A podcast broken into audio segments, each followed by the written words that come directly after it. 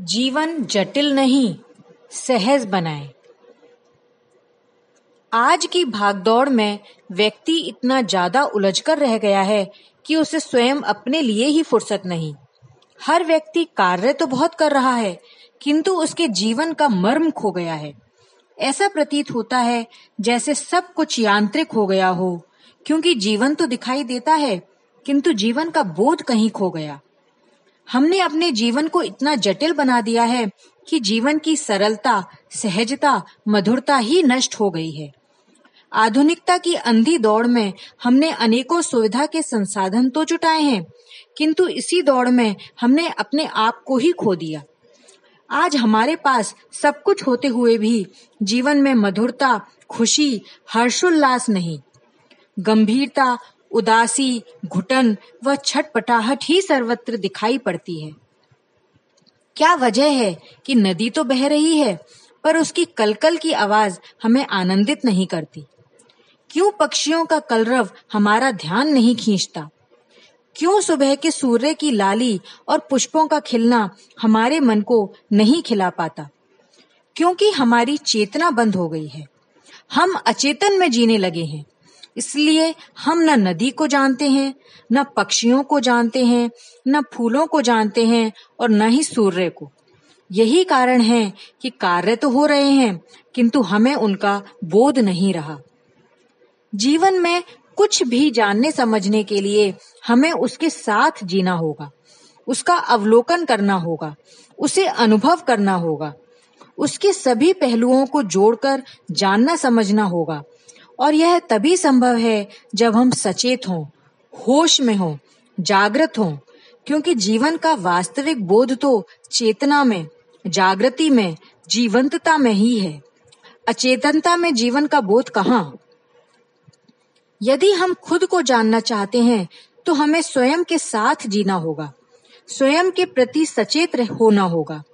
स्वयं के प्रत्येक कार्य, व्यवहार और विचार के प्रति सजग होना होगा। किंतु जब कभी हम ऐसा करने का प्रयास करते भी हैं तो कुछ क्षण पश्चात हम कब और कहाँ पर खो जाते हैं, इसका पता ही नहीं चलता, क्योंकि हम अचेतन में जीने के अभ्यस्त हो चुके हैं। आज हम जो कुछ हैं, वह सब अपनी आदतों का ही परिणाम है। और यदि हम अपने आप को बदलना चाहते हैं तो हमें अपनी आदतों को बदलना होगा। जीवन को जीवंत, जागृत, सरल व मधुर बनाने के लिए हमें अपने आप को मुक्त करना होगा। हमारा अस्तित्व हमारे मन से जुड़ा है, इसलिए हमें अपने मन को मुक्त करना होगा। मन कभी भी तब तक जीवंत नहीं रह सकता जब तक कि वह हमारे विचारों, फैसलों, पूर्वाग्रहों में जकड़ा हुआ हो। अपने दिलो दिमाग की गतिविधियों और अपने संपूर्ण अस्तित्व को देखने, जानने, समझने के लिए अनिवार्य रूप से हमारे पास एक मुक्त मन होना चाहिए। वह मन मुक्त नहीं जो किसी का पक्ष लेता हो वाद विवाद करता हो, जो सहमत, असहमत होता हो, जो मात्र शब्दों के विवाद में ही उलझा रहता हो। हमें एक ऐसे मन की आवश्यकता है जो किसी वाद विवाद में न पड़े। जो न किसी का पक्ष ले और न ही किसी के प्रति अपनी कोई धारणाएँ बनाए। हमें ऐसे मन की आवश्यकता है जो शांत हो, स्थिर हो, निर्द्वंद और निष्पक्ष हो। हम में से अधिकतर व्यक्ति अपने आप से ही अनजान हैं और न ही यह यह जानते हैं कि अपने अस्तित्व की ओर कैसे देखें, सुने व समझें।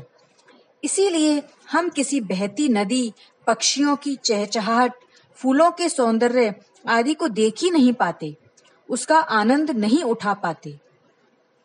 जब हम आलोचना करते हैं या किसी चीज़ के बारे में किसी तरह के फैसले करने लगते हैं तो हम उसे स्पष्ट रूप से नहीं देख पाते।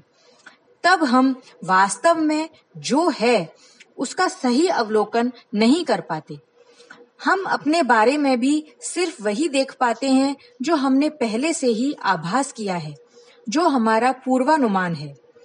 ये पूर्वाग्रह और पूर्वानुमान अपने बारे में स्वयं हमने ही बनाए हैं।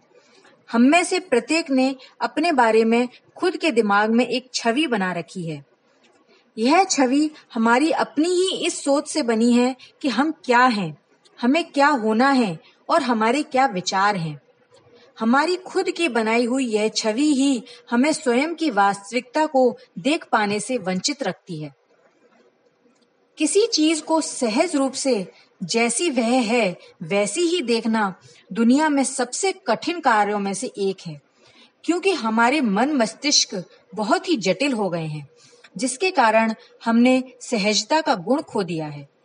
सहजता का तात्पर्य उस दृष्टिकोण से है, जो किसी चीज़ को सीधे सीधे वैसा ही देख पाती है, जैसी वह है, बिना किसी विक्षेप के।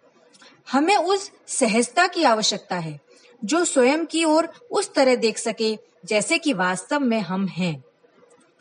हर चीज़ को सीखने की प्रक्रिया की तरह ही हमें स्वयं को समझने के क्रम में अत्यंत विनम्रता की आवश्यकता है।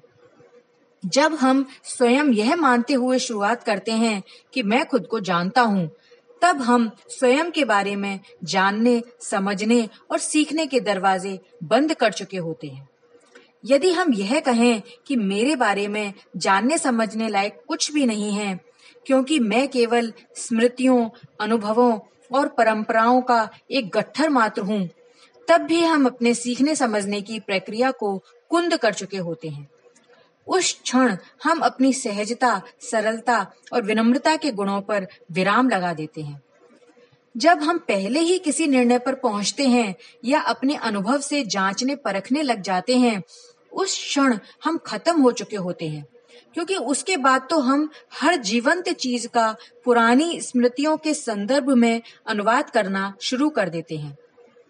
यदि हमारे पास किसी भी विषय की पूर्व धारणा न हो, यदि कोई निश्चितता न हो, कोई पूर्वाग्रह न हो, तभी हमें देखने समझने की आज़ादी होती है।